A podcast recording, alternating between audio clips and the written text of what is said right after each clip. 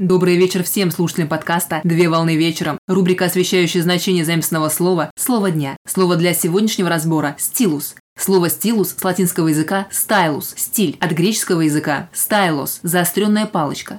Стилус – это электронное устройство в виде компьютерного пера для работы с графическим планшетом, дигитайзером. В Древней Греции стилус представлял собой костяную палочку. Заостренной частью наносили текст на вощеную дощечку, а противоположной гладкой частью утолщения стирали написанное. Принято считать, что древнеримский поэт Золотого века римской литературы Квинт Гораций Флаг или поэт Гораций советовал писателям почаще улучшать свое произведение путем стирания написанного и переписывания текста заново. Технология стала называться стилем, который стал обозначать литературную манеру, особенности слога произведения и характер изложения мыслей автора. Стилус представляет собой ручку или небольшую металлическую пластиковую палочку со специальным силиконовым наконечником, которым нужно касаться сенсорной поверхности экрана монитора для управления компьютером, навигатором, планшетом, смартфоном, а также для письма или рисования на графическом планшете.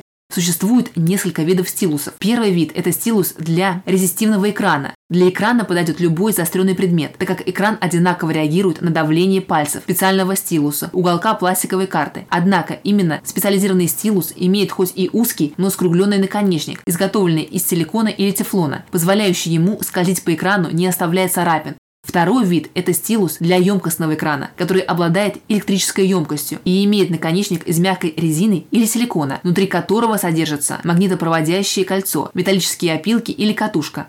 На сегодня все. Доброго завершения дня. Совмещай приятное с полезным.